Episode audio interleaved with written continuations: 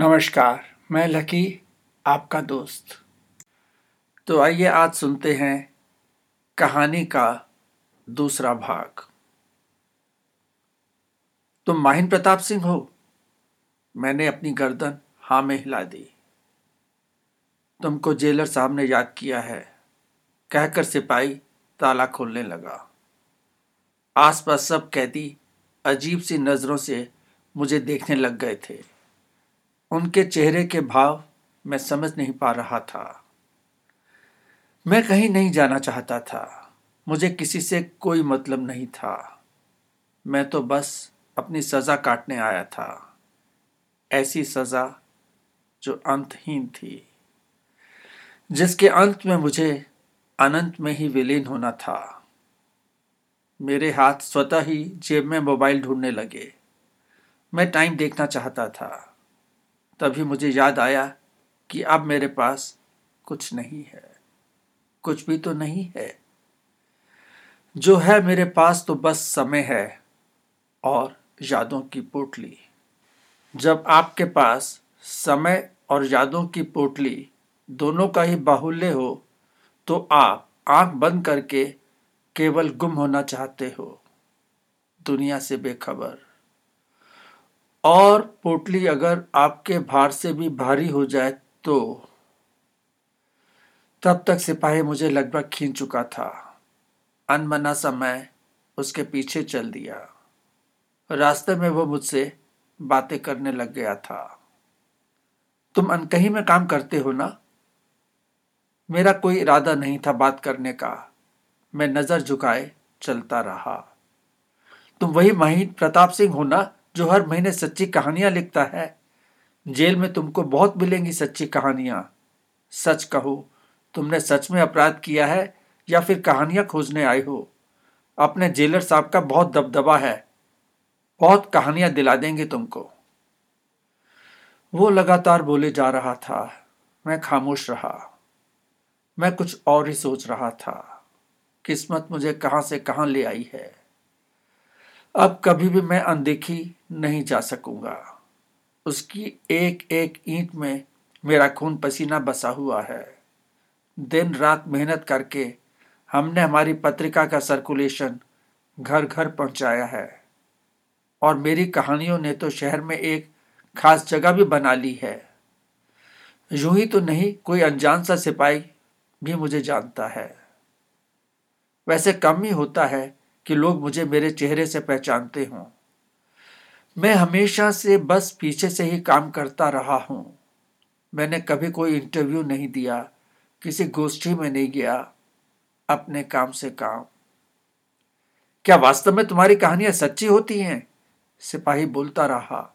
क्या तुम मुझे बलवान का पता बता सकते हो? कहाँ रहता है वो, जिसने अपनी दो साल की बेटी का खून किया था? मेरी दो दो बेटियाँ हैं। मेरा तो तब से खून खोल रहा है।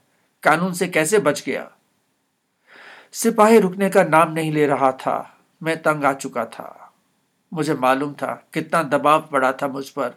जब मैं ये कहानी को ढूँढने कुछ साल पहले विकासपुर गाँव गया था। एक गोली भी खाई थी मैंने टांग पर। पूरे पंद्रह दिन अस्पताल में पड़ा रहा था। बाहर के प्रहार से तो आदमी बच भी सकता है। पर जो प्रहार अंदर से हुआ हो, उससे बचना नामुमकिन है। उस प्रहार से तो हम बचना भी नहीं चाहते। उस दिन डैड से मैं बोला था कि अगर कभी किसी दिन आपने मुझ पर कोई आरोप लगाया तो मैं आपसे नहीं लड़ूँगा। अपनों से भी कोई भला कभी लड़ता है क्या? बस आत्मसमर्पण कर दूँगा। तभी सिपाही ने जेलर साहब के कमरे का दरवाज़ा खटखटाया और फिर अंदर दाखिल हो गया। नमस्ते साहब, माहिन प्रताप सिंह हाजिर हैं। जेलर साहब ने धीमे से सर उठाया और रोबीली आवाज़ में कहा, ठीक है, तुम जाओ। सिपाही थोड़ा हिचकिचाया तो जेलर ज़ोर से बोले, मैंने बोला ना, तुम जाओ। सिपाही ने सैल्यूट मारा और चला गया।